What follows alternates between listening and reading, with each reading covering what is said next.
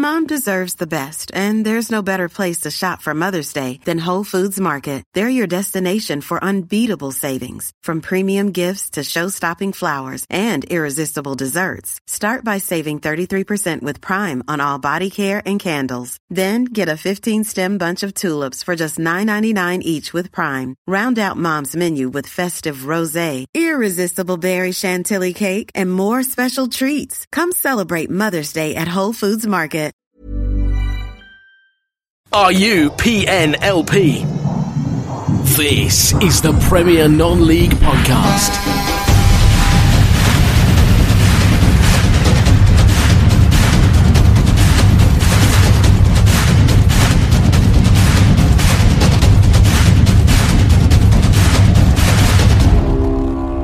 There might only be two of us tonight, but it's probably two of the best.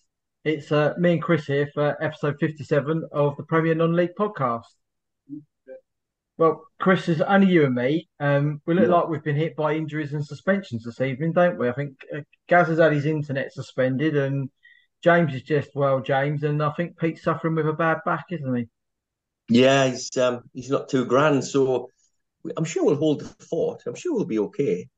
Um, I'm sure we will. Um, we're going to go straight into it this evening. We're not going to mess around as as a, there's only two of us, and uh, no better place to start than the FA Cup, which takes place again this weekend with the second round.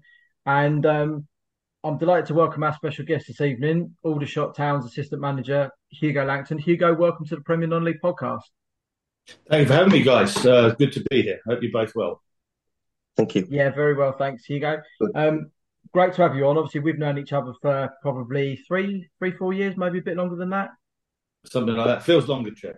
It does, doesn't it? Yeah, it does. Um, we all, always crop up at games somewhere, don't we? Um, somewhere Yeah. along the line, if if you're not in work or I'm traipsing around somewhere. But obviously, you've been at Aldershot since the back just before the back end of last season. Um, you've got your FA Cup second round game against Stockport this coming Sunday. Thought a really good time to actually have you on. Your National League form's brilliant at the moment what are you looking forward to for the for the for the weekend game? Obviously, Stockport going really well in you know League Two as well, but you know yourselves are on a good run too. Well, first and foremost, let's you know remember that Stockport are are banging form. I know they lost on the weekend at Newport, but everyone has a little uh, blip here and there. But look, I, when I was at Kings Lynn a few years ago, we played them, and I remember um, the manager telling us like what their plan and their expectation was over the you know the next four or five years, and it's huge, you know. And I know the infrastructure of the club's excellent. They're a brilliantly run club, uh, full of really, really good players. So, but we know what the task in front of it is. It's going to be really, really hard. But hey, listen, it's the FA Cup. We're at home, which is what we wanted. Um, we've just got a really, really tough task in front of us. But you know what? It's it's one we're going to enjoy. We're going to have a good week on the training ground, and all I can tell you is that I'm confident that we'll put out a team that will that will give them a game, and what will be will be. I just hope that uh, the FA Cup gods are smiling down on us. Well, they certainly were in the first round, weren't they? If I ca- cast our minds back to that and the seven four win at Swindon, which nobody saw coming, um, and maybe maybe a tiny bit of gloss taken off at the end with the four goals after you were seven 0 up. But when you've got the luxury to take off all three strikers at seven 0 up, um, Yeah. that's something you don't get every Saturday, is it? I think no, but you know, at- seven 0 we actually went eight 0 up, but um, Josh Stokes had a goal disallowed. That we've seen it back, and it was he was given as offside. He was onside. But you know, you got to that 60, 65th minute, and like you're thinking ahead to what's coming in the next sort of. I can't remember what we, where we went the following week, but it was like the front three had done their job, so um, we could make five substitutions. So we made five, and I think four of them were kids. One, of the other one was Kwame Thomas, and uh, we, we just thought, you know what, let's give the kids a little sample of of the experience. We just hoped that Swindon wouldn't score seven goals, um, but I think it's you know the seven four isn't isn't a fair reflection of the game.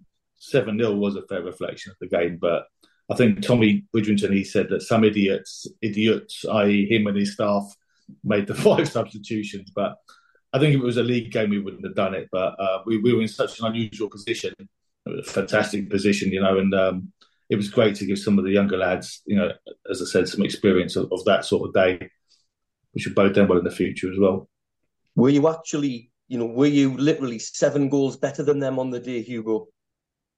Well, um, yeah, I think it's pretty fair to say that we were. I mean, we we were three 0 up after nine minutes, uh, and then as you can imagine, there was a lot of you know there was some Swindon pressure on us, you know, but we defended very very well. And I remember saying to, to Tommy Widdrington and, and Richard Dryden, who's um, you know also in the staff with us, we've just got to get to half time and not concede because if you go in at three 0 it's very different to three one. Um, but then, the, but then we scored a fourth goal before half time, so it was fine. Right, so we're four it up. At half time, it's like, let's, let's not praise them. If you, the moment you walk into a change room and say, "Right, well done," is every chance that they take the foot off the pedal. And so we just agreed before we went to speak to the players. Look, we, have got to keep telling them, tell them how we can score some more goals. What can we do better? And that's what we did. And and we were all thinking as staff, right, we just got to keep it tight for the next ten minutes and not concede. But by ten minutes, we were six nil up. So um, yeah, it was it was a, it was a really crazy game, and it, I've never been involved in anything like it in terms of a team that I worked with playing like that, and I doubt I ever will again. But we we, we were just phenomenal. I, I can't explain it. The front three of, of Tolaj Stokes and Jack Barham, I'm going to put Kwame Thomas in that bracket as well because what he does for the team's outstanding they, they get a lot of recognition and plaudits, but those those guys wouldn't be able to do what they do without the platform that's behind them. You know, I think it's been it's been really very much uh, a, a, team effort. Was it was it very much just the game plan went exactly as you've worked on a week in training? Yeah, we were we planned to be three 0 up after nine minutes. um, no, look, I mean, when when when you play those sort of games, you know, you're very wary of. Obviously, they're a higher division team. They're at home but you know, we we didn't prepare any differently to how we would do if it was an if it was a national league game. Um, I, I, just think it helped that you know we, we knew where we could hurt Swindon, but we also were wary of where they could hurt us. And the first goal, we, I think the we had the kick off and they didn't get the ball off us. And I think within 40, 50 seconds we'd scored. Then they made a mistake very quickly from their kick off and we scored again. Uh, so you find yourself 2 0 up and then it just kind of went went on from there. Really, um, it, it, just gives gives people. I think the word I, it's a word I don't really like, but I'm going to use it. It gives a bit of confidence that we could that we could win. Yeah. So when you're three 0 up after ten minutes and you turn to Tommy, what do you say? Do you say, "How do we manage this now? Do we sit on the three? Do we go for more?"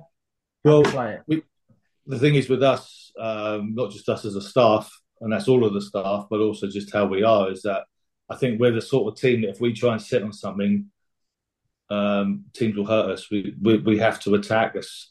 That's our strength, you know. Um, is to attack. That's why we win so many. We've won so many games, not by like. Uh, there's always the other team always score. So we've had mm-hmm. three twos, four twos, seven fours.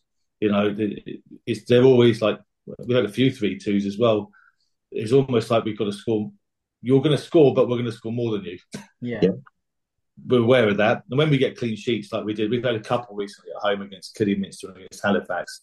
They're, they're, really, really pleasing because we know what we are going forward. And it's something that, if it's Swindon, four of the seven goals, that I see them regularly on our training ground most days. So it was no kind of coincidence that we scored that kind of goal.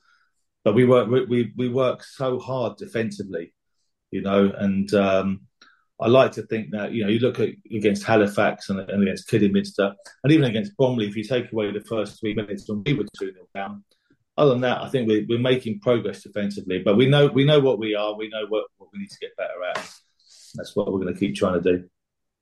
Yeah, I think we have to. We're looking at that Bromley result as well last week. Obviously, Barnet played on the on, on the Wednesday night, and everybody's seeing Bromley up, Bromley two 0 up after um, after five minutes, and going, "Wow, that, that's them, that's them in second place." And then your second half comeback was just again something. Probably you saw the opposite side to what you achieved at Swindon. Yeah, I mean, again, it was two 0 after three minutes, you know, and um, I think the key thing was we we, we certainly um, as a staff, we're very, very calm. Um, and, and we felt that, well, hang on a minute, there's 87 minutes to go. Uh, the next goal is crucial. To be fair, Bromley had a really big chance at 2 0 to go 3 0 up, and that might have been different. But we, we came out in the second half, and if I'm honest with you, I thought we tore them apart. But when you play teams like Bromley, got, they're, they're very dangerous from from sort of long throws and deep free kicks and Mm. and set plays because it's you know that's one of their strengths. And so we had to really really defend our box really really well at times in the second half. But the moment we went to one, there was you could ju- you could just feel it on the side and on the pitch that we were going to win the game, uh, and, and and that's what we did. So it was it was a a good game. I think if you were neutral, you you would have come away from there going, "Wow, what a great game!" They're a good side, Bromley, by the way. Yeah, very good. I mean, we Good, played good at what they do. we played them second game of the season when they were still struggling to um, find their feet a little bit, um, and a lot of their supporters were getting on their backs very early, and then went on that fantastic 17 game unbeaten run and jumped from second bottom up to third. You know, Yeah, we've got we've got a knack of ending unbeaten runs. So, May- yeah, maybe maybe uh, I don't know how many how many Stockport have won away from home at the moment. Maybe well they lost at Newport. Sunday. They they lost at Newport on Saturday. So Oh, which isn't great for up, great for Barnet. We played them this this weekend Yeah. as well. But um, Yeah. going going back to the F, FA Cup again, we saw saw last week actually something we don't see very often, which we do around non-league, but a football league side getting kicked out of the competition for an ineligible player, which has obviously given Horsham um, a reprieve again. Um, obviously, they'd have been preparing to go to Hastings this coming Saturday. Instead, they are now travelling to to Sutton United instead. If you were in Dom's shoes, how how much difference preparation would you make for a game like that, especially when Sutton's form at the moment is not that great?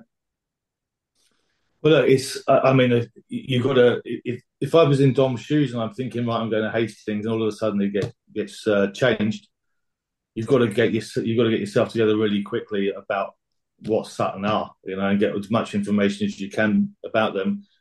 I think they would have had time to send someone to watch them on Saturday. I I, I don't know for sure. I don't know how exactly how Dom works, but I think it will probably give them all a little bit of a, a shot in the arm. I mean, it's the FA Cup second round they'll be able to take a huge. I mean, I used to manage Horsham, Mm. and they'll take a, a huge, huge support to Sutton, and um, and they'll be really, really noisy. The Lardy Army, and again, I think you, you, it's one of them games where no one's going to expect him to win. Sutton are like really big, powerful, very direct team. We played them in pre-season. Yeah. And um, they, they've got some really, really good footballers. They really come, a, they try to come alive in the final third of the pitch. And I think if you if you're Dom, you've got to realise you've got nothing to lose and just much the Yeah. same. Let's just go for it because you don't want to. It's, it's an old cliche. You don't want to get to the end of the game and and and have a few any kind of ifs, buts, and maybes. Just go and have a go at them, and what will be will be because all it's going to take is for three or four Sutton players to not be at it or not to you know to be off that day, and all of Dom's players. And he's got some good players there, by the way. But for them all to be at it, then then you don't know what can happen. So I I, I know Dom, and I know to an extent Matt Gray and um, and some of his staff. So I'm I'm going to be on the fence on this one. But I suppose on the from the non-league point of view, it'd be nice to see Horsham.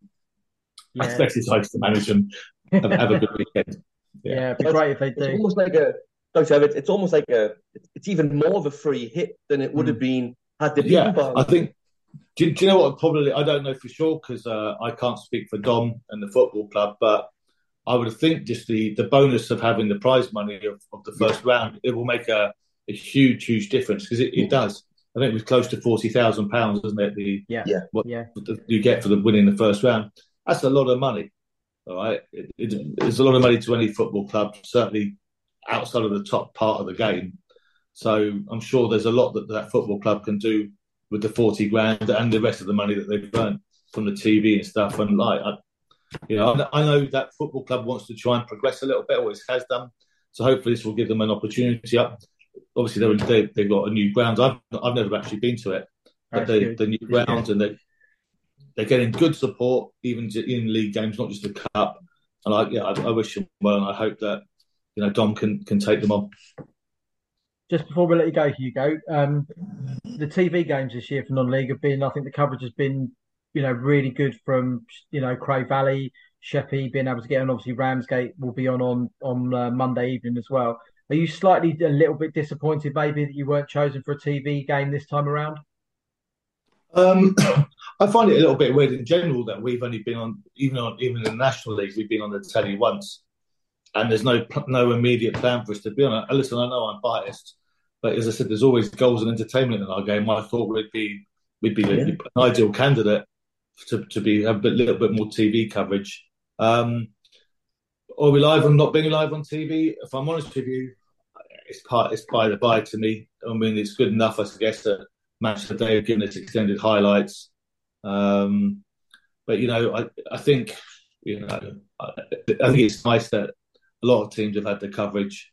Um, I didn't understand why Crewe Derby was on, but yeah. you know, um, but you know, I guess I'm not the guy who decides. But I'm, I'm, glad Ramsgate are on. I mean, they've got a tough task going to Wimbledon. If Wimbledon put out their first eleven, that's that'll be hard for Ramsgate. But don't get me wrong, Ramsgate. The D, they've got players beyond their level, and, hmm. and, I, and, I, know Ben Smith well, and I and again, I, I, hope he does really well at the weekend. Brilliant stuff, Hugo. Good luck Sunday and for Thank the rest you. of the season in the National League. Um, Apart from when much. we play Barnet, yeah. Of course, yeah, yeah, yeah. The return, yeah, for the return game. Um, but yeah, thank you very much for coming on the Premier Non League no podcast. No Cheers, problem. Hugo. Thanks for having me on, gents, and, and uh, good luck to South Shields as well. Thanks very much. Thank you, mate. Cheers, guys.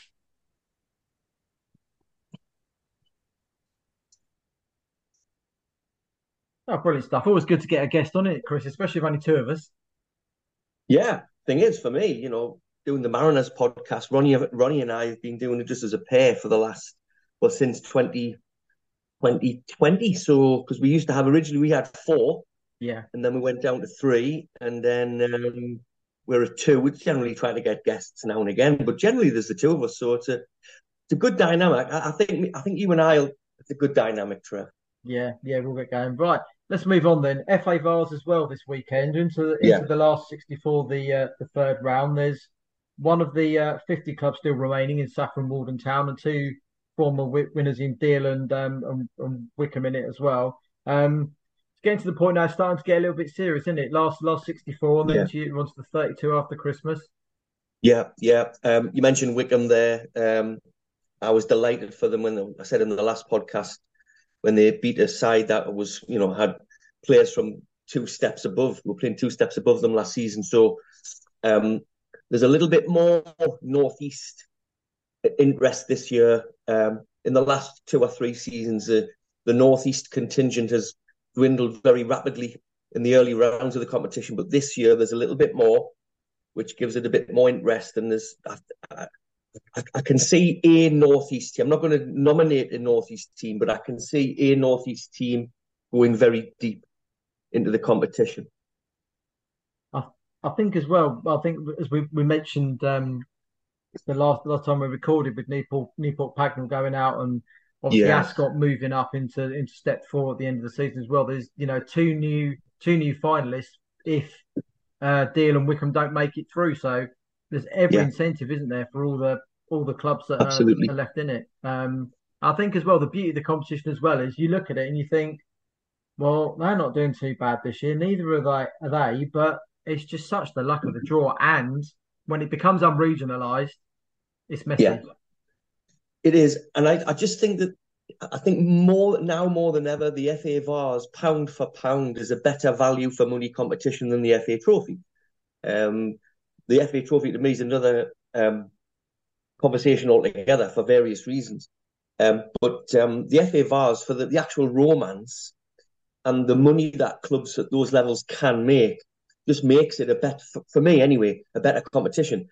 I, I looked at uh, there was a um, there was a stat that um, Darren Tinmouth, who's a Shields fan, he's very good with yeah, stats. Yeah, yeah, yeah. You know Darren.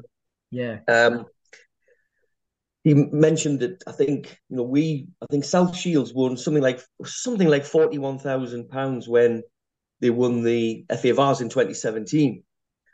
Halifax only won about 60 for winning the trophy last like this year. So mm. if you look at that and you think, really? In in in six in six, seven years, you know, there's only a twenty thousand pound differential. Um you know, it, it's it's not great. It's it it's so um, I just think that the Vase this year it has more romance than ever before. I think. Yeah, I think you're right. Funny enough, actually, I did see something during the week which I'll bring up when we come to the FA Trophy bit, which is um, is is quite an interesting point that someone else had raised on a different, I think, report. I'd said so. I'll bring that up a bit later because I know your thoughts on the trophy with, you know, clubs, you know, even even at step two, you know, three Yeah. and four. But um, yeah, certainly Wembley's getting that a little bit closer. And so, you know, when you get down to the last 32, you know, one or two weeks after Christmas as well, it really starts to, you know, get that little it bit really closer. does. Yeah. Um, Yeah. I mean, there aren't there aren't many ties I could I, I could pick out and and um, uh, you know, so that that's going to be an, you know, there could be a winner from there. But um, we've got Far, Farnham Town against against Burnham. Jersey Bulls are still in it. There's uh, two or three sides from from Sussex are, are still in um, as well. You've got step six side in in Rothie, host North Yeah. Greenford from from down here as well. So, but like I say, he's, he's just so off open, and I think once you get to the other side and down to the last 32 and the last 16, when sides are doing well in the league, that's when you expect them to make their mark, don't you? You do. I mean, I, I'm not exactly certain how well Jersey Bulls are doing this season in the league. I haven't really took much notice, but whenever you hear that name, you've got to think, well, they're going to have a reasonable chance. They're always going to be fairly strong given the support they get. Third. Yeah. So Jersey Bulls, yeah. But then, as I say, the Northern League, uh, the Northeast is a bigger contingent this year that's still in the competition. So um, it makes for a really, really good competition. It's it's an exciting one this year. Yeah, and good luck to all the all the sides in the FA Vase and those in the uh, FA Cup as well over the, the course of the of the weekend. Um, we're going to move on now to a story that I saw um, in the non-league paper at, at the weekend. Um, was at White Ensign in the Essex Senior League, where April Smith became the first female manager in that league to uh, take charge of a game. Um, and um, uh, it's it's something that we we don't see very often in that respect, Chris, No. of, of female No. managers into you know the male side, and you know we see a lot of male managers managing in in the women's side of the game, and you know something I think that there is that inequality still, you know, between. Um, and when I look at the NFL, when you Yeah. when they cut to the sidelines, you know they have so many assistant coaches and you know Mm. assistants of assistant coaches and things like that. But there there's a lot of female, uh, you know, in um not interaction but um integration. Yes. Um, I think within that sport, is there is there something that holds holds us back from from doing it over here? well, history for a start. Hmm, Um, you know, people looking back instead of looking forward. yeah, To me, it's an old cliche. You know, if if you're good enough, you're old Hmm. enough. yeah, If you're good enough, doesn't matter what gender you are. If you're good enough, you're good enough. Um, and it's. I mean, if you look at Emma Hayes, you know, she's just been given the the USA job. yeah, if the coaches and Sarina Wiegman has done so well with the England national team, if and I know she's she's foreign, but um, if you're good enough, you're good enough. It's as simple as that. Um, and, and and I do think that we had a we had um, Helen Connolly refereeing us the other night at South Shields. Um, didn't have a great game, but didn't have a bad game. Um, generally, what I want to see is respect. And if you look at, I know this is a football podcast, but if you look at in general, you know, sports like rugby league, rugby union, um, officials are respected. So whenever you see a female refereeing in particular, running the line slightly different, but when you're refereeing, there's there's automatic respect. So what's to say that you'll get a bit more respect from players with a female manager, providing that she's good enough? hmm, You know, footballers normally see through management and coaching pretty quickly. Um, and players obviously have a big say the higher you go in particular. But um, if if a manager is good enough, they're good enough, regardless of what. And it's it's great to see. I, I, I, the word equality and, and things like that, words like that, don't sit well with me yeah, because to me it's it's an irrelevance. yeah. It- I agree. And I don't to sound racist or sexist or whatever. If you're good enough, you're good enough. Hmm, Doesn't matter what color, what race, because we are the human race at the end of the day. It doesn't matter whatever. If you're good enough, you're good enough, and it's that in particular is good to see. And I think as well, when you look at it these days, if I see a male, if I see a male physio run on the pitch, I'm actually surprised. Yeah, yeah. There's a you lot know? more female. Yeah, absolutely. And and um, you get the calls. Oh, you know, when you see the you know an attractive looking female running onto the field, you still get the odd you know quote from various supporters. But generally, I, I would say it's it's thankfully get it's things like this are getting normalized. Yeah.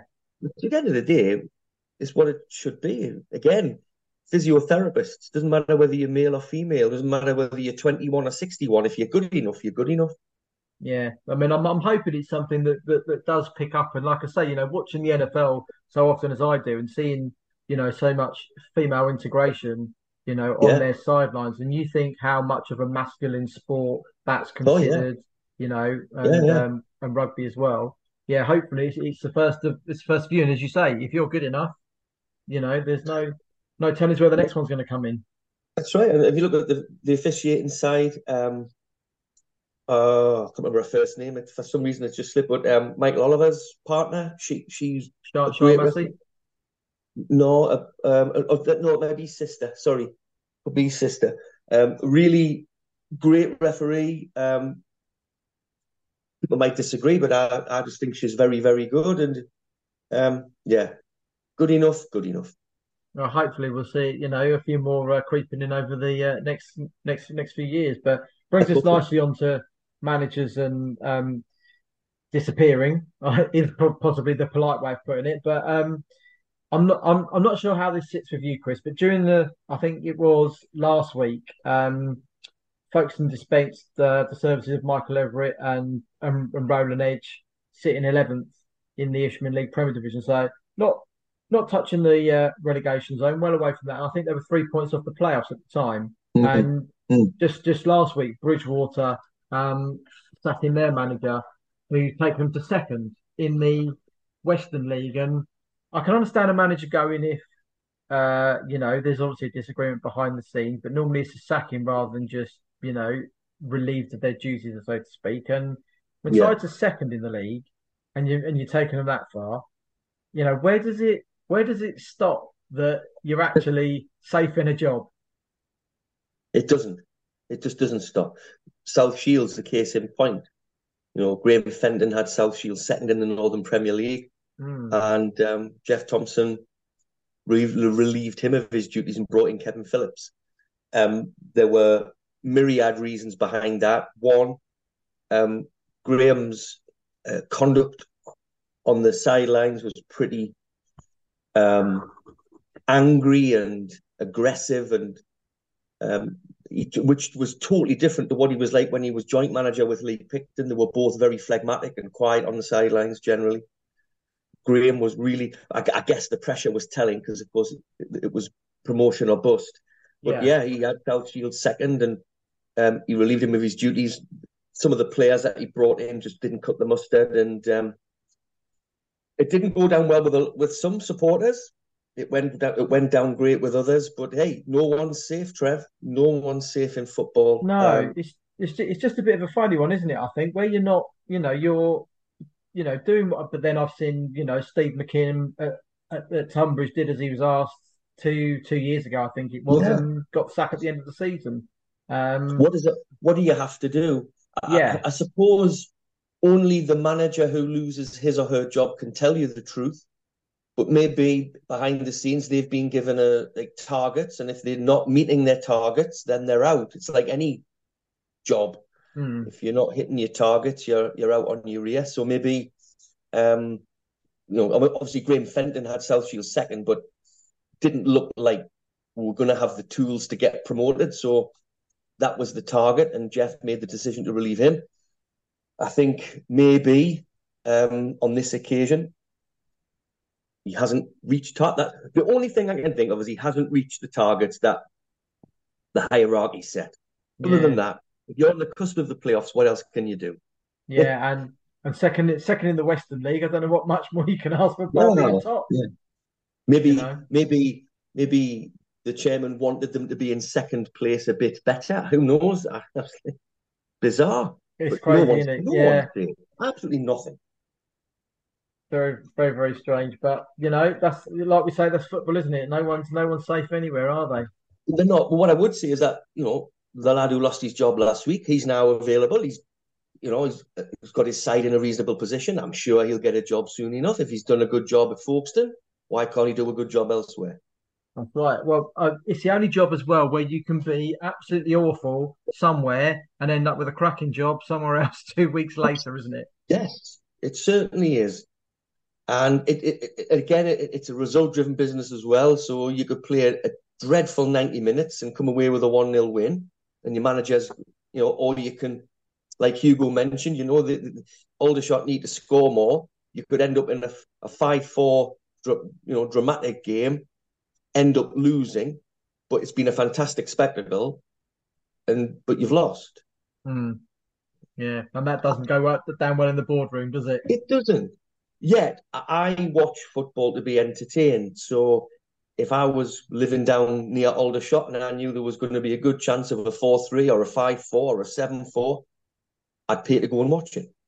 Yeah, absolutely. Well, that's that is what we all go to football for, isn't it? To be entertained. Absolutely and, yeah. and go home having enjoyed it. Sometimes, sometimes even if you've lost, if you've if you, if you if you feel you've been entertained with what you've seen on the pitch, it isn't quite so bad. You can stomach a little bit of that than uh, you know you having, having, been bored to the concourse to watch Sky Sports instead. Yeah, there's that. now, going to move on to Chris's favourite competition, the FA Trophy, um, which which takes place again just before we uh, record again, and um, who would you have had, Chris, if you'd have got through? Chesterfield. Chesterfield, that's it. So, did you dodge a bullet, or would you have liked to have gone and pitched your wits against them? Dodged a bullet. You think? Because, because um, to me, it's it, it's almost worthless. You know, South Shields went to Southport, and I'm going to stick my neck on the line. I might be completely wrong. I don't know, but the talk before the game when Shields went to Southport was that they were going to go with a strong team, they're going to get everything and try and have a big run in the competition. I think that was a smokescreen. I don't believe that any intention of getting any further in that competition. South Shields got one thousand pounds prize money for being defeated in that game. It probably just about covered the coach cost. You know, I think Southport got something like three to four thousand pounds. Now they've got to go to Chesterfield and you know probably lose. And um, when they could also have perhaps got another league game in, I know there's it's a free week in the National League North and South, but um, no, it, to me it's just worthless. It, prize money is going to have to be improved to make it more worthwhile for more clubs. Unless you are, so if you are a club, even at this early stage of a season, if you are fighting for promotion or a, a championship or you are fighting relegation. This is something that you could do without because there's no incentive to do well. Mm. It's it's this competition at the moment, the way I see it, is earmarked for clubs who are mid-table, not going to go down, but not going to go up, might just touch playoffs perhaps, but it's give it that's what it's it, it's an ideal opportunity for those clubs to have a good run um, and that shouldn't be that shouldn't be the case in my yeah. view. What do you think would reinvigorate it as a competition? Um, well, better prize money for a start. Um, and again, this some people out there might think I'm being sexist, and I'm not, for a good reason. But at, at the moment, roughly, so the the women's FA Cup I think the prize money is nine times bigger than what it is for the FA Trophy. Now, of course, the women's game is a professional game.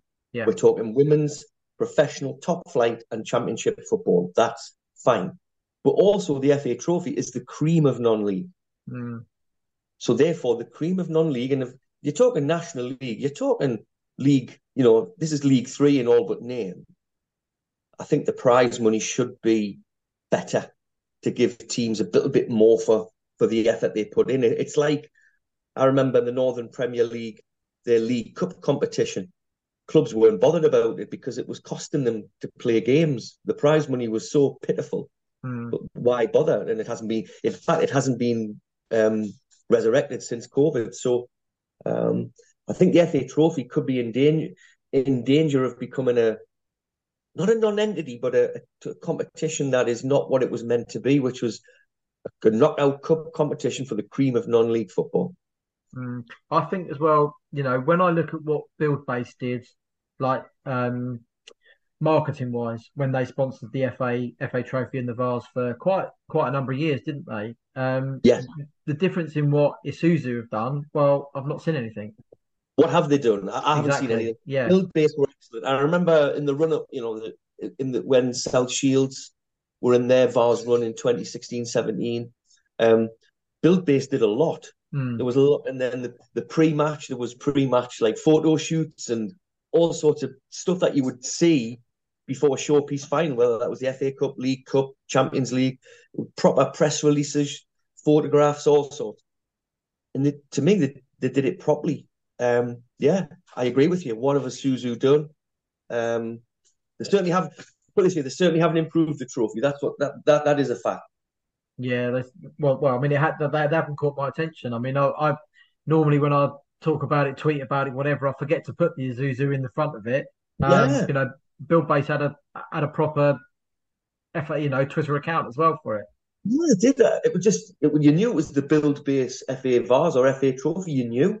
Um, to be honest, I'm going to be honest with you, really honest. Um, you've just reminded me that it actually is Isuzu who sponsor it because I, Mm. I didn't really realise. Yeah, Um, that just goes to prove your point. Um, but it's a shame um, because the, the competition could be so much better. And um, and I know if I, I mean you guys went deep last year and like but like I said before, you know, Halifax last year for the uh, sorry it's this year it, it's still this calendar year you know for, for going all the way and winning the FA Trophy they got twenty thousand roughly twenty thousand pounds more than South Shields got for winning the Vase seven years previously, and that Mm. can't be right. It just No. can't be. no, quite agree. And as you said, Barnet did go deep in it last year. We actually we faced Maidstone United last year away from home, and this year we've got them in the uh, in the third round at home this time. But um, just looking through the through the southern section, and uh, just having a squiz. Burrow's furniture is built for the way you live. From ensuring easy assembly and disassembly to honoring highly requested new colors for their award-winning seating, they always have their customers in mind. Their modular seating is made out of durable materials to last and grow with you. And with Burrow, you always get fast, free shipping. Get up to 60% off during Burrow's Memorial Day sale at burrow.com slash ACAST. That's burrow.com slash ACAST. burrow.com slash ACAST. Hiring for your small business? If you're not looking for professionals on LinkedIn, you're looking in the wrong place. That's like looking for your car keys in a fish tank. LinkedIn helps you hire professionals you can't find anywhere else, even those who aren't actively searching for a new job but might be open to the perfect role. In a given month, over 70% of LinkedIn users don't even visit other leading job sites. So start looking in the right place. With LinkedIn, you can hire professionals like a professional. Post your free job on linkedin.com slash people today. At the north as well. You there are a few clubs from from below step um, one and two that have made their way to the to the third round. I think we've got obviously Mac- Macclesfield Town are, are got a tough away tie at, at Curzon. Um, Yeah. Probably Scunthorpe, Solihull, the draw of the round, I think, for, for the northern side. I think Solihull have got a job on their hands there. Yeah, absolutely. Um, l- great tie for Mickle away to Oldham. Brilliant. I mean, are having such a great season. Um, I believe you mentioned there, you know, uh, Curzon Ashton.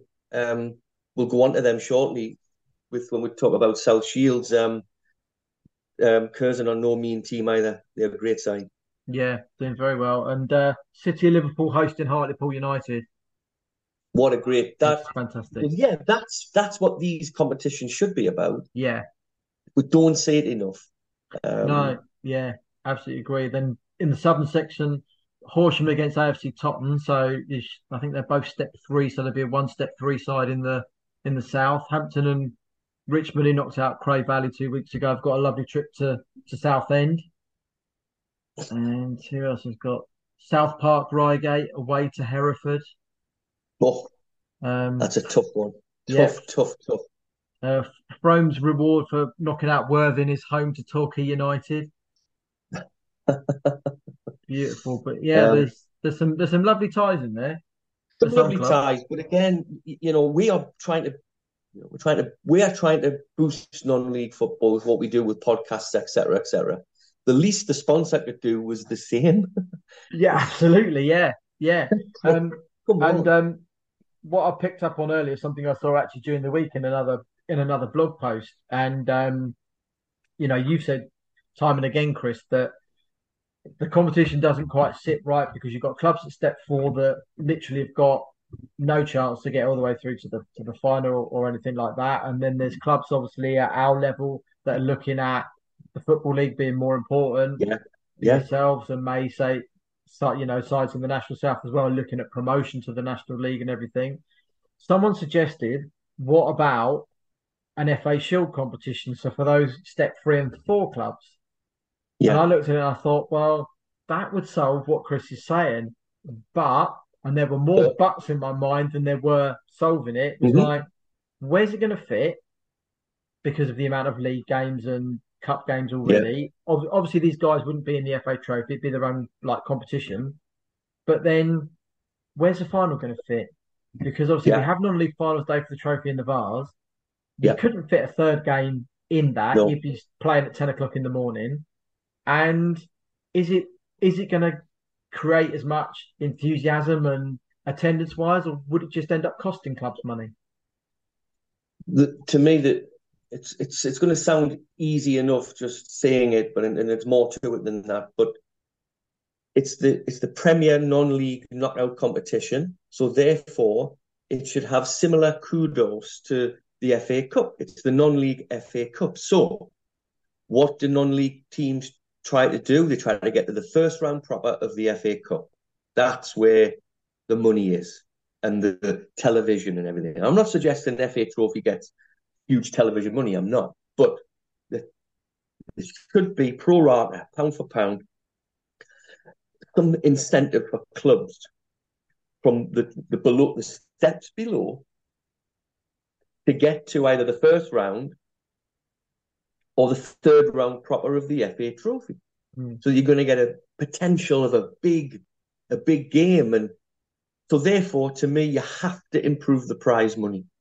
You have to, um, and, and I think also the marketing, like we've said, Isuzu have been dreadful, but obviously, we it's a difficult world we live in, and a lot of businesses haven't got the spare cash that they used to to be able to sponsor competition. So it's you know it's easy for us to sit here and say it, but the FA, it's incumbent on them to protect the game, Mm.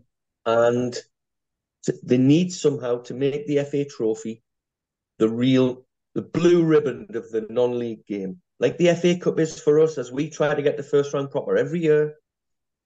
Try and do that something similar with the FA Trophy, and to start it, market it, and better prize money. Do you think regionalising it all the way through to the semi-finals would help as well? Cuts cuts down on that travelling and cost. Yeah, perhaps. Yeah, yeah, yeah, yeah. I, I think certainly to the, I would say to the last sixteen. Yeah. It's last last sixteen. I think to, bit any further than that, well, because if you, if you regionalise it to the last sixteen, clubs will have hopefully, touch wood, have made some reasonable money. Yeah. To cover costs to go further around the country. And you look at um, in 2017, South Shields went down to Solent in the Vase, you know, um, Paul's Hill. So there were some journeys there. Um, so yeah, I, I think I think the last sixteen.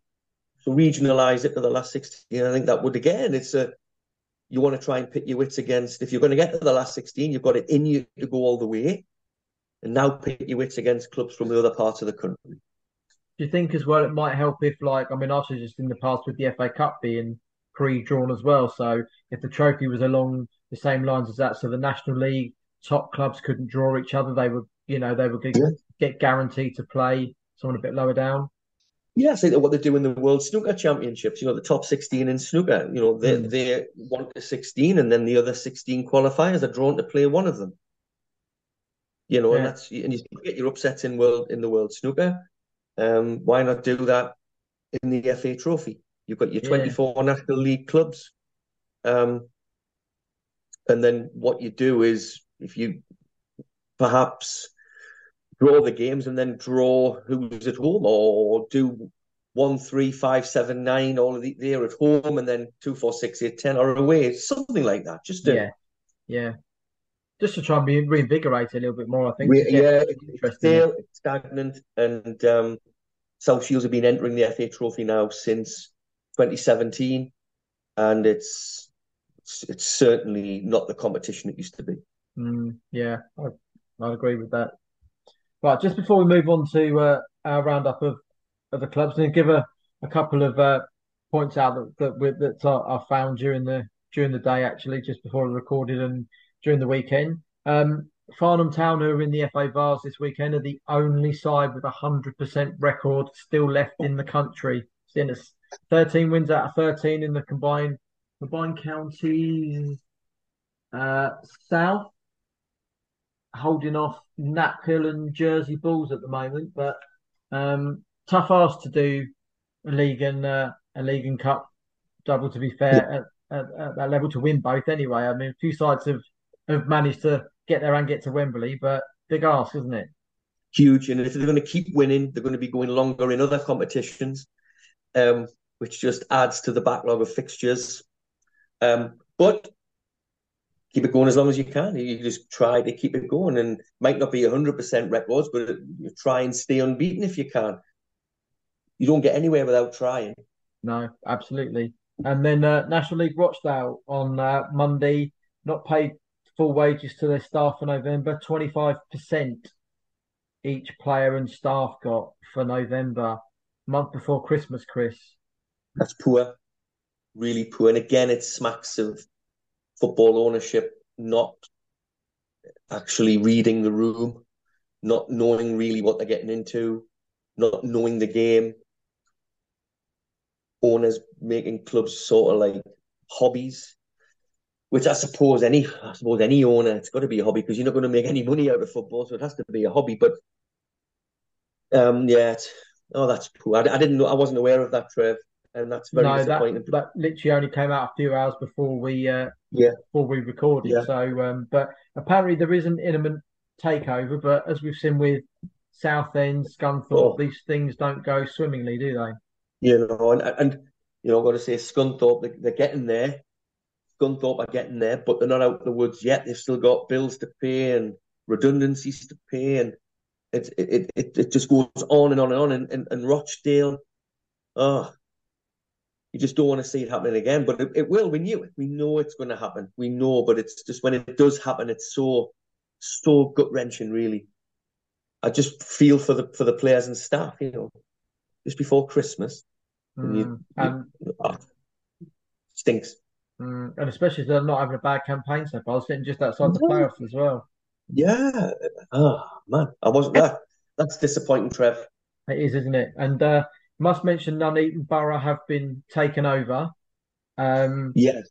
Unconfirmed reports because I haven't had the uh, time to be able to delve back into it, but it appears that one David Hilton, ex of Scunthorpe United and Ilkeston, now under the name again of David Anderson, is part of the three man consortium that's taken over that. It's unconfirmed because I haven't I haven't been able to mm. delve in enough um, but I've seen Scunthorpe fans asking how many alias names he has, and that one came up amongst the three or four. So I'll be keeping my eye on that. But that just looks like oh, yeah. frying pan into the fire, doesn't it? Absolutely, poor Nuneaton. If that if that is the case, you know, you you know, you reap what you sow, and oh, that would be criminal if that's it. Well, I use the word criminal. I, I better watch my language.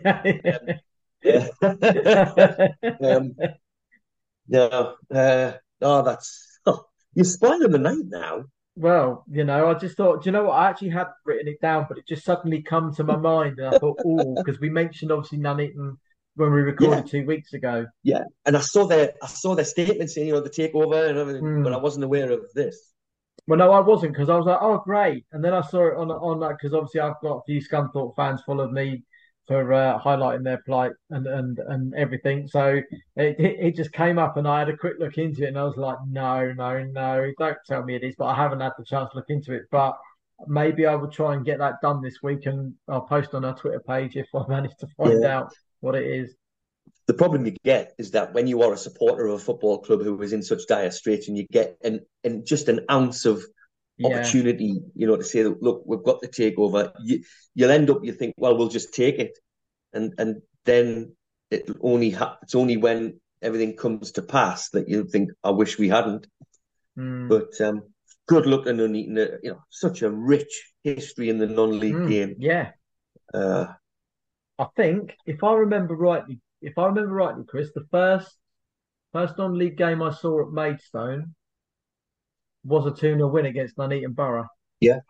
Um, as a kid, as a kid growing up, you know, I, I, followed Sunderland, followed South Shields, did a little bit with Watch Gateshead, and and we always, you know, you look at the the conference as it was, and Wealdstone, Maidstone, um, Nuneaton, mm. um, um, there was all Barnet, Barnet, of course, yeah. with them, um, with um, in those days, Stan the man, and mm. and uh, all, all these clubs that to me are just history, non-league history.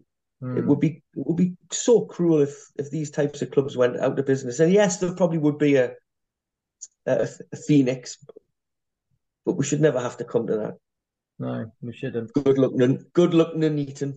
Very much so. Anyway, we'll get we'll get that looked into as well. But right, on to uh, on to our three clubs with the two of us, which would be which will make interesting an interesting debate. Um, we'll start with you up up up with Shields, Chris. Yeah. No no wins or goals in the last two games. No. What's happened? What's happened? Um, hit the buffers a little bit. Um, we've lost our unbeaten home record. We conceded on Saturday for the first time in um, 963 minutes, I think oh, wow. it was. Brilliant. Um, we hadn't we hadn't conceded at home since the first day of the season. Yeah, um, and it was a scruffy goal from a corner. It was a, it was an avoidable goal, but Chester got the goal and then just they were already sat in. I mean, it was just a they played a bank of five and a bank of four, and um, made it very very difficult. They got a goal and then held on to it. Shields could have played until tonight, even now, and they still wouldn't have scored.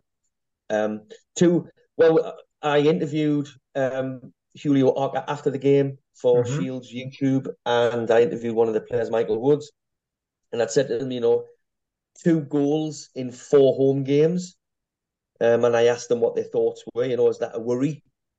To me, it is um, because we've become in the last couple of well, three or four home games very much very one dimensional, um, uh, very samey. So in a way, maybe we've needed this. We've had a bad week. You know, you you you lose at Southport in the trophy. You get a nil-nil draw against uh, Curzon Ashton at home, and then you lose to Chester. Maybe this is something that we've needed to just reboot, reset, and go again because we're we're in third place.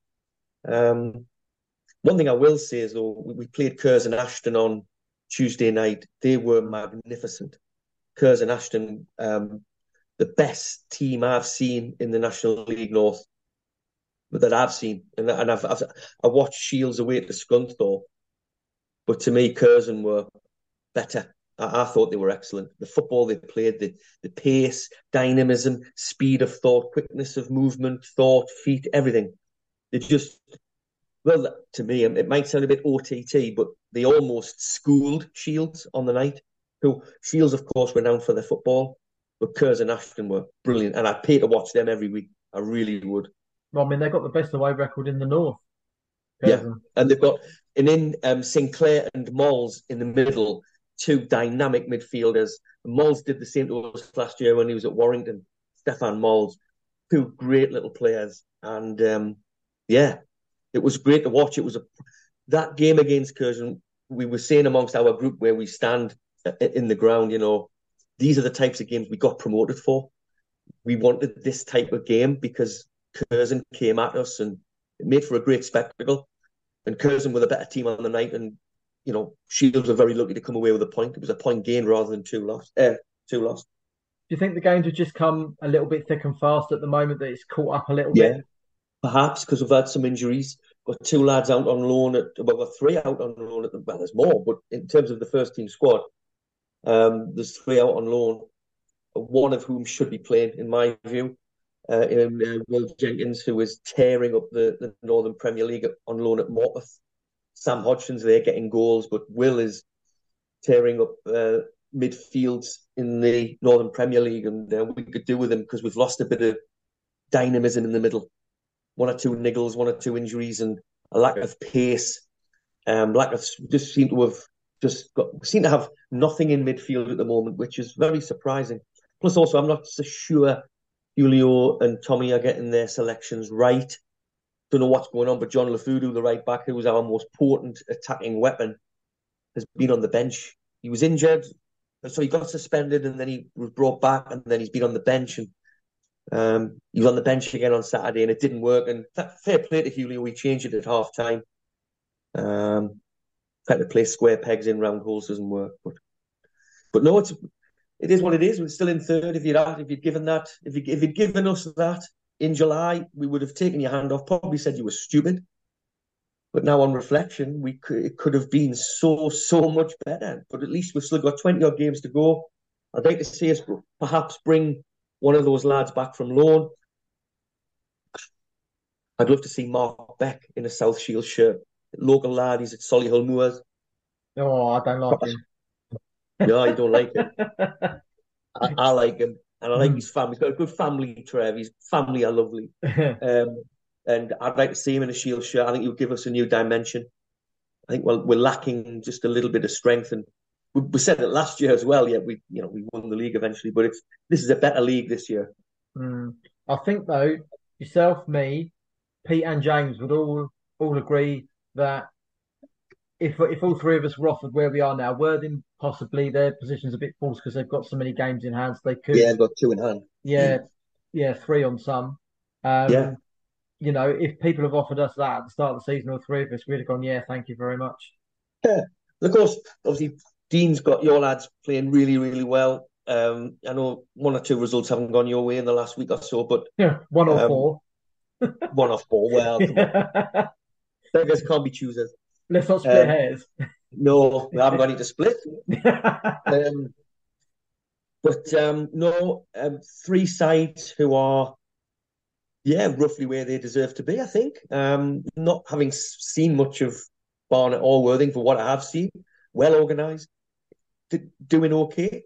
Um, I think both. I think all three have probably just hit a buffer, if that makes sense. Yeah, and yeah. just it, it's a long season. It's such a lo- it feels so short when you look back. You get to an end of the season, you think, Bluminette was only that was August when we played that game, but when you're actually in the middle of it, it's a long season. Mm. And a week, and people, it's a cliche, but a week is a long time in football.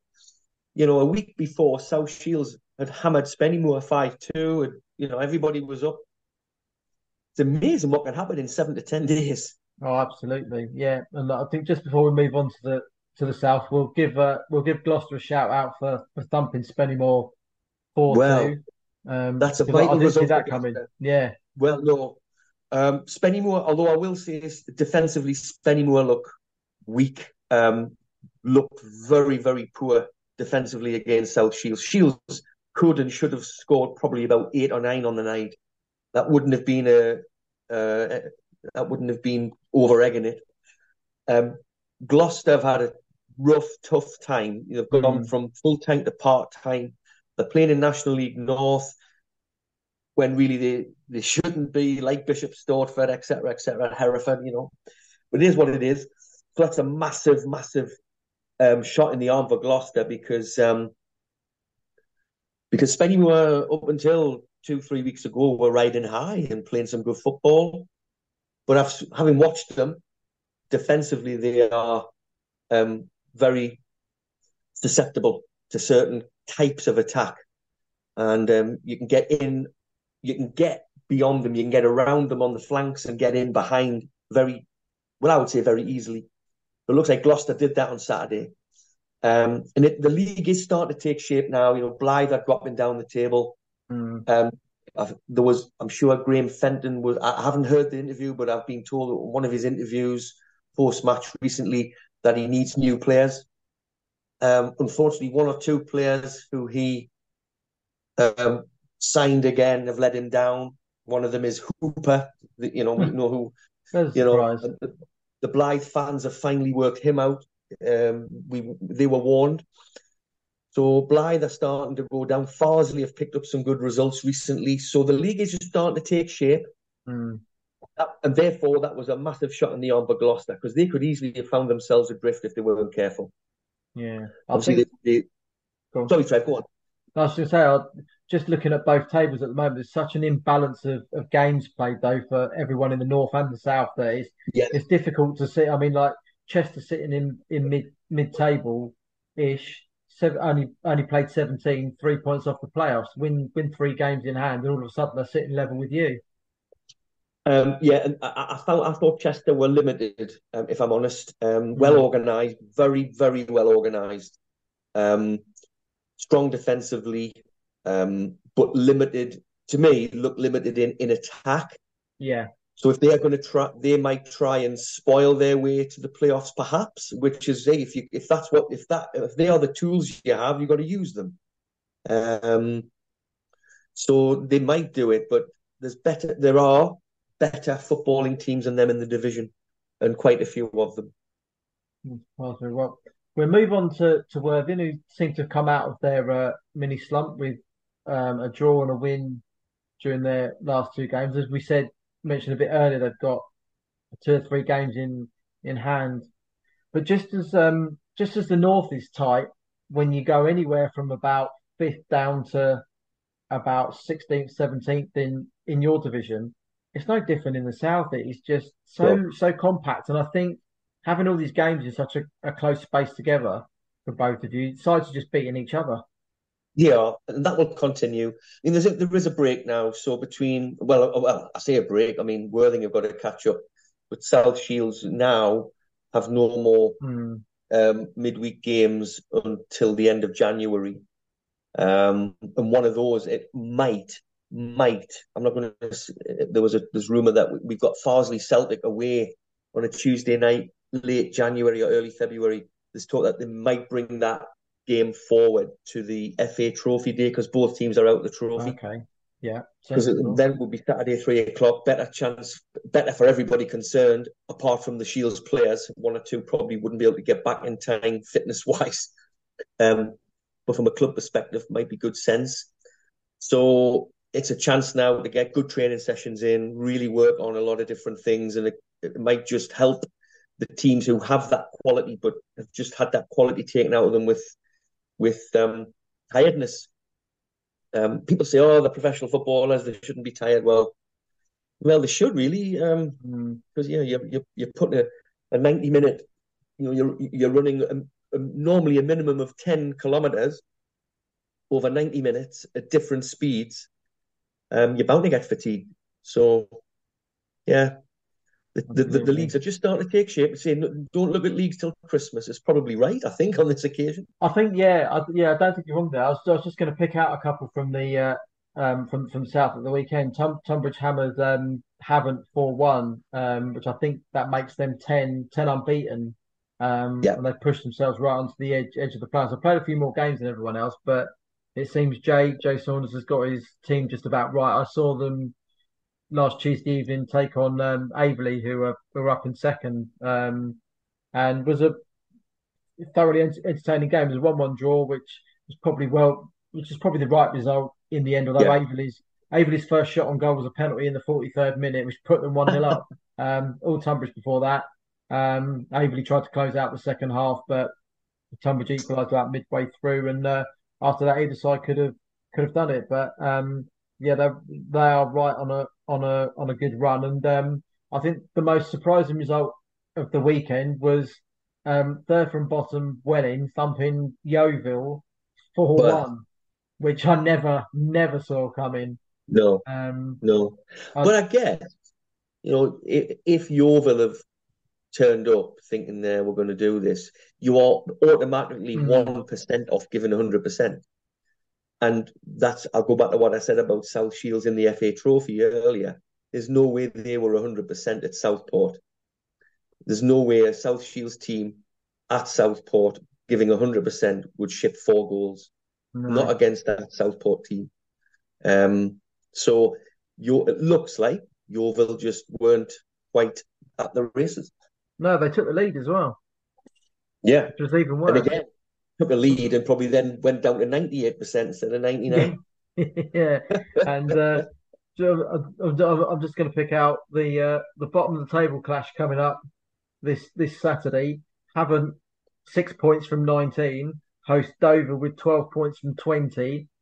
Dover are seven points adrift of Welling and Truro just above them in the in the zone. That's a that's a massive game for either of those two sides. And even even should Dover win it, they're still going to be four points behind, having played more games than the two above. Yeah, um, yeah, it's a it's a proverbial six pointer, isn't it? Really, and generally when you get these six pointers, they normally end in draws, mm. and neither neither get any benefit. No. Um, don't think I'll lose any sleep over Dover struggling. If I'm honest.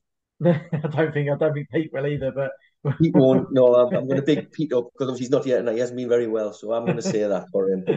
Uh, and then, and then, and then, before we move on to uh, anything else and wrap it up, we'll uh, we we we talk about Barnet and four uh, four defeats in a row. We've gone from uh, being three points behind Chesterfield a month ago to now third from bottom in the form guide, um, having shit 14 in the last six games.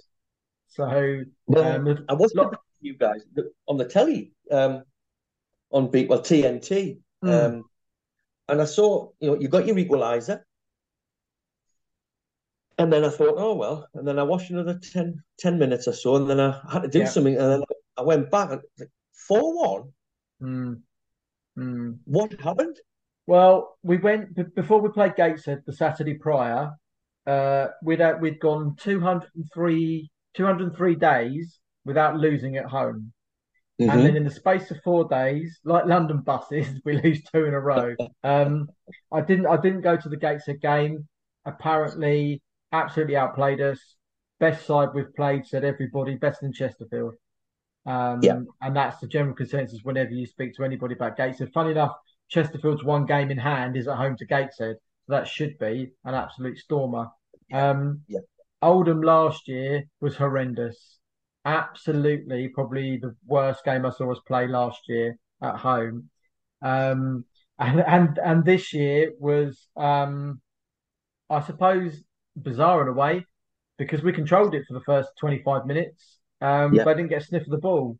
Had had a couple of good chances before they scored. Uh, Laurie made a horrendous hash of a mistake, gave away the penalty, mm-hmm. and um, that actually put a spring in their step. And ours didn't. Ours didn't recover even after we equalised just before the hour mark. Um, we went back into ourselves again, but we still, yeah. excuse me, created enough chances to have got something out of the game. Um, and um, people are people are losing their marbles a little bit because we'd lost three in a row by that point. We lost again at the yeah. weekend to Wealdstone, having been 2 1 up at half time. Um, and losing to your local, well, I'll say your local rivals, they they see it as a massive, great rivalry. We see it as one game out of 46 that we play. Yeah. Um, but you still don't, you still don't want to lose. So, um, there isn't there isn't panic from Dean. There isn't panic from Connor, his assistant. Um, I spoke to both of them last week before the game on uh, Saturday, and I wrote a piece last week as well. Um, you know, team teams go through blips. Ours is quite bizarre because it's almost mirroring exactly the same time last year, and then we went on a three month unbeaten run where we we couldn't concede, mm-hmm. we couldn't lose if we tried.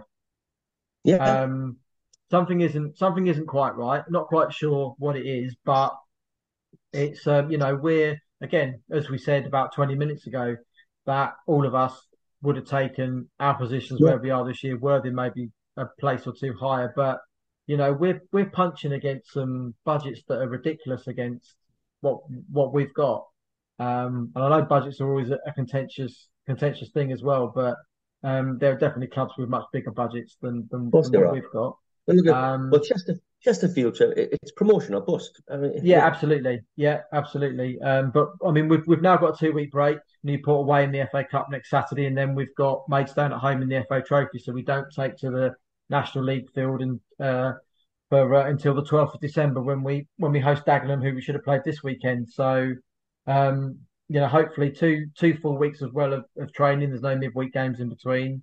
Um, yeah. You know, it might make a it might make a, a, a big difference, but you know, at the end of the day, no one's got a, a divine right to win any game of football. You have to earn that right every time you step on the pitch. And I think a few of ours have got actually this season, and because we won a lot of games last year, they've got too used to winning that when we do lose games, they seem to think we shouldn't be losing games. But um, the fickle nature of a football fan, isn't it?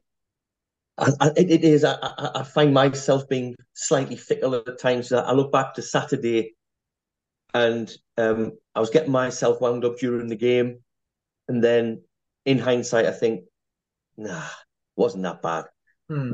We we should have we should have won. We should have done better, but we're just probably trying to we're trying to we're trying to find perfection, and you, you and while you strive for excellence and strive for, for being the you know perfect, you're never going to get there. So you, I just think that um, there's definitely, I think all three clubs have hit the buffers a little bit, mm. but it's a long enough season where you can regroup, reassess, yeah. see where your strengths and weaknesses lie. Where can we get? Can we can we bring someone in to plug that gap that we think is there? Um, so yeah, it's a it's been a good season so far. Yeah, I think the only thing that, that disappointed me on Wednesday night because we, you know, it's normally a Tuesday, was just the fact that Oldham didn't have to work for any of their four goals. They were so no. easy. Um, yeah. and then and then to see Oldham get thumped four four one by Ebbsfleet with their first win, I think in about fifteen at the weekend, you just think that was a pointless. That was pointless them taking the three points almost. It is, and it it reaffirms the fact that if, like you said last just now, last season, Barnet went on a two, three months unbeaten run. If you can get some momentum, I mean, I, I look at South Shield's next five fixtures, they're all very winnable. We've got some travel to do. We're at Bishop Stortford on Saturday. Um, but that's an overnight stay for the players, so the, the coach journey shouldn't come into it. Um, uh, Peterborough Sports at home, away to Rushall, Blyth Spartans home and away over the Christmas and New Year win, these are winnable fixtures. Mm. It only needs two or three of those consecutive victories for people to just shut up, and all of a sudden you're back in the yeah right back in the hunt, or you're probably mm. going to go top because everybody else beats everybody else. Absolutely, yeah. It's just just the way it goes in it. But as Dean said, we dust ourselves down, move on to the next one. It's gone and it's gone and uh, gone and dusted, but and it's almost gone and dusted for us. Um, yeah, where are you off to this week, Chris? No, no midweek game this week for you, is there? No, no midweek, and Shields away to Bishop Stortford. It's a one o'clock kickoff, so it'll be on ah. the um, National League TV at one o'clock. So um, I shall be watching South Shields away to Bishop Stortford on National League TV. Didn't, didn't fancy a trip down to Essex then? No. I'm going down to London in a few weeks for the World Dart, so I thought, well, you know, yeah, I'll give this one a miss. Yeah, it's a lot, isn't it? It's a lot. Well, I think I've. Uh, you, wait, what are you doing? Uh, Tuesday night, which which which would have passed by the time the pod comes out, but I think the consensus might be Worthing Worthing versus Littlehampton in the Sussex Senior Cup. Um, mm-hmm. Although I'm leaning more towards um, against Hassocks because I think if I grab the paper quickly, it's something like fifth against second. Uh, no, fifth against third. Yeah, fifth against third in the in the uh, Southern Combination Premier Division. So um, I'm leaning a bit towards that. Either way, both games on plastic, so there's no chance of it being off. And um, Saturday, nope. I shall be going nowhere but London because I'm away for my birthday. Very happy birthday in advance, Trev. Thank you very much. So uh, I shall think of I shall think of you the weekend whilst I'm enjoying watching the football on National League TV with the beer. yeah, but it's a hmm. football fest at the weekend because I know we're non-league, but um, we've got uh, I think Sunderland will be on at three o'clock, and then there's two TV games, uh, t- two televised games in, at, at uh, five thirty and eight o'clock. So it's a feast of football. Brilliant stuff. Sounds absolutely sounds absolutely ideal, and I'll uh, I'll be I'll I'll definitely definitely be back to it uh, week on Tuesday as well. So, um, everyone, thanks for thanks for listening, tuning in. Um, next time we record, you might be able to hear more than uh, two voices. Um, but uh, hopefully you've enjoyed this one, and uh, the the uh, dynamics been that little bit different with uh, just a couple. And obviously, our thanks to uh, Hugo Langton as well yeah. for, uh, from Aldershot for joining us earlier in the show. So, thanks everyone for listening, and uh, we'll see you again in two weeks' time. Mom deserves the best, and there's no better place to shop for Mother's Day than Whole Foods Market. They're your destination for unbeatable savings, from premium gifts to show-stopping flowers and irresistible desserts. Start by saving 33% with Prime on all body care and candles. Then get a 15-stem bunch of tulips for just $9.99 each with Prime. Round out Mom's menu with festive rosé, irresistible berry chantilly cake, and more special treats. Come celebrate Mother's Day at Whole Foods Market.